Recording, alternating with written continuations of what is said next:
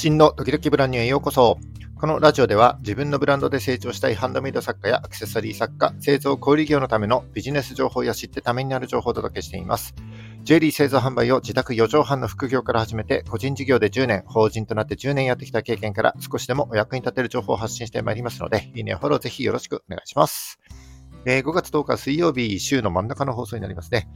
えー、ゴールデンウィークがあったおかげで、あっという間に5月も3分の1が終わってしまいましたね。はい、いや、早いですね。えー、ゴールデンウィーク明けのね、疲れやだるさも少し緩和されて、まあ、ぼちぼちね、通常の生活が戻ってきたかなという感じかなというふうに思いますけども、皆様いかがお過ごしでしょうか。え、僕ね、ちょっと最近感じていることがあって、でえー、まあ毎、毎日ね、あの、たくさんの情報に触れているせいかもしれないんですけども、ここ数ヶ月でいろんな情報がね、ものすごい一気に増えたなというふうに、えー、感じています。おそらくあの、チャット GPT をはじめとした生成 AI のね、登場も要因の一つかもしれないんですけども、これがですね、あの、ブログみたいな文章だけじゃなくて、画像も動画も、写真も音楽もですね、こう AI を利用したものが一気に増えてきたなというふうに感じています。で、えっと、まあ、いろんな情報がある中で、成功事例っていうのもあると思うんですけども、えー、その情報をね、真似てやろうとしてもうまくいかないことって多いかなというふうに思います。それで今日は、うん、TTP、徹底的にパクるなんて言葉がありますけども、その本質というタイトルで、えー、成功事例や本なんかからね、学んだことから、えー、成果を出すためのコツのようなお話を少し話していきたいなというふうに思っております。えーまあ今年に入って4月で1年の3分の1が終わってしまいましたけども、ここまでを振り返ってみてですね、なんか思うように言ってないなぁなんて感じている方にとって参考にしていただければ幸いでございます。それでは最後までお付き合いください。よろしくお願いします。はい。えっ、ー、と、冒頭でも少しお話ししましたけども、えー、今ですね、生成系 AI が流行っているせいか、この数ヶ月でいろんな情報がものすごい一気に増えたなというふうに感じています。ちょっと、えー、話のつなぎ方が若干強引ではあるんですけども、今日は、え、情報にちなんだ話で、えまあ、いろんな、世の中にはですね、いろんな成功事例だったり本がたくさんあると思うんですけども、えー、その成功事例とかね、あの本なんかから学んだことから、どうやって成果を出せばいいんだというようなコツみたいな話をね、少しお話ししていきたいと思っております。えー、まずですね、まあ、あの世の中にはたくさん成功事例とか本がたくさんありますけども、えー、その情報をね、そのまま真似て、えー、TTP 徹底的にパクろうとしても、なかなかうまくいかないことって多いかなというふうに思います。それって、あの、その情報を発信した人が自分の得意分野で実践してうまくいったことをですね、いろんな人が再現できるようにして、あの、言ってみれば抽象度を高くしてですね、公開しているわけです。で、その情報を読んだ人にとってみたら、あの読んだけども、で、具体的にどうすればいいのよってなるから、えー、その通りにやろうとしてもうまくいかないことの方が多いんですよね。で、またですね、多くの成功事例だったり本の中では、あのその人が実践実践したことをですね、そのまま具体的な話として紹介されている場合もありますけども、えそれはですね、その人の場合にしか当てはまらないんで、えそれを真似たところですね、やっぱり、えー、うまくいかないわけです。だから、えー、抽象度の高いそういった情報を受け取ったらですね、その人それぞれ受けて、それぞれの、えー、環境だったり、やり方に合った方法で改めて実践していかないとですね、結局うまくいかないということになりますよね。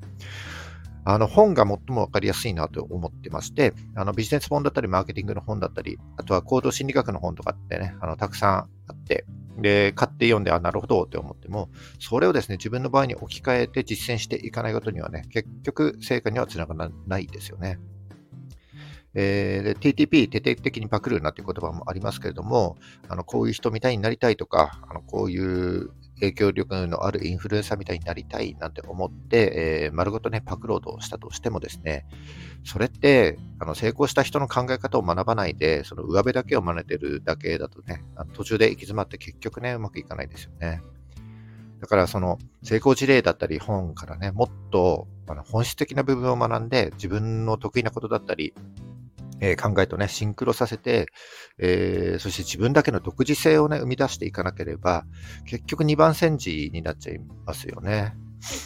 じゃあ、その成功事例とか本からね、どういうふうに学べばいいのかっていうのが今日の本題になるんですけども、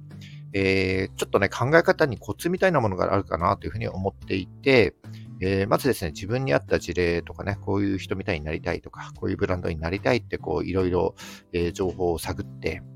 えー、例えばね、本とかセミナーとか勉強会とかでインプットした中からですね、一旦不要なものをね、全部捨てることだと思うんです。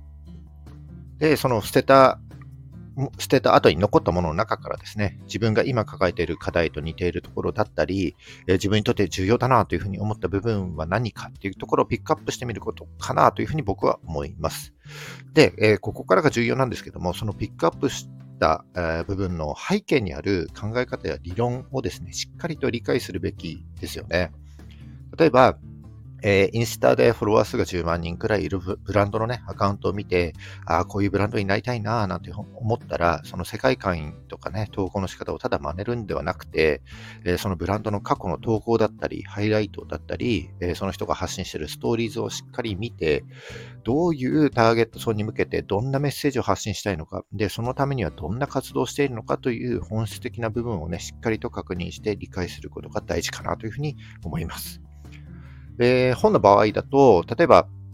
えー、同じテーマでね、5冊くらい読んでみて、その中で共通していることってあると思うんですけども、それは基本的な考え方であって本質ではないかなというふうに思うんです。で、中にはね、あの実務経験のない学者さんが書いたような本もあるかもしれませんけども、その5冊くらい読んだ本の中で共通している内容であれば、その基本となる考え方っていうのは、あの本質的な理論であって、それはね、身につけておいた方が間違いなくね、役に立ちますよね。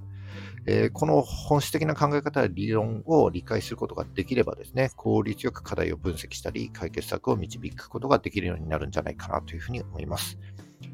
それと、これはですね、僕の意見になるんですけども、えー、ただで無料で手に入れた情報と、お金を払って手に入れた情報とではですね、明らかにお金を払って手に入れた情報の方が圧倒的に成果につながりますよ。やっぱりお金を払って手に入れたものだからこそ価値があるし、対価を払った分ですね、その情報で学んだことから実践して、実践した結果、払った金額以上の経験と学びを手に入れるわけです。だから1000円なら1000円、1万円なら1万円払って、よし、このお金から大きなリターンを得るぞと覚悟を決めてね、お金を払って、そこからあの本質的なことや理論を学んでですね、自分のことに置き換えてみて、そして実践する行動に移すということが、え、成果を出すためには必要かなというふうに思います。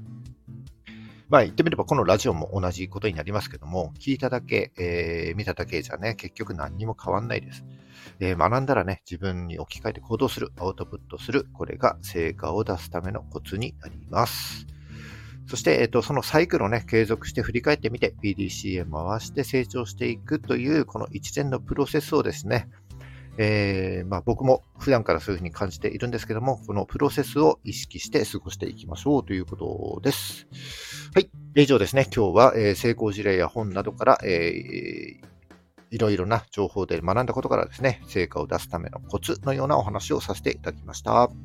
はい。えっ、ー、と、今日も最後までお聞きいただきましてありがとうございます。でこの放送が少しでも役に立ったためになったと思った方は、いいねをお願いします。また、聞いたよという印で、いいねボタンをポチッと押して残していただけると非常に嬉しいです。で今後も頑張って配信してまいりますので、よかったらフォローぜひよろしくお願いします。はい。えっ、ー、と、5月3分の1終わりましたけども、まだまだ5月はこれからになります。5月頑張っていきましょう。それじゃあ、バイバイ。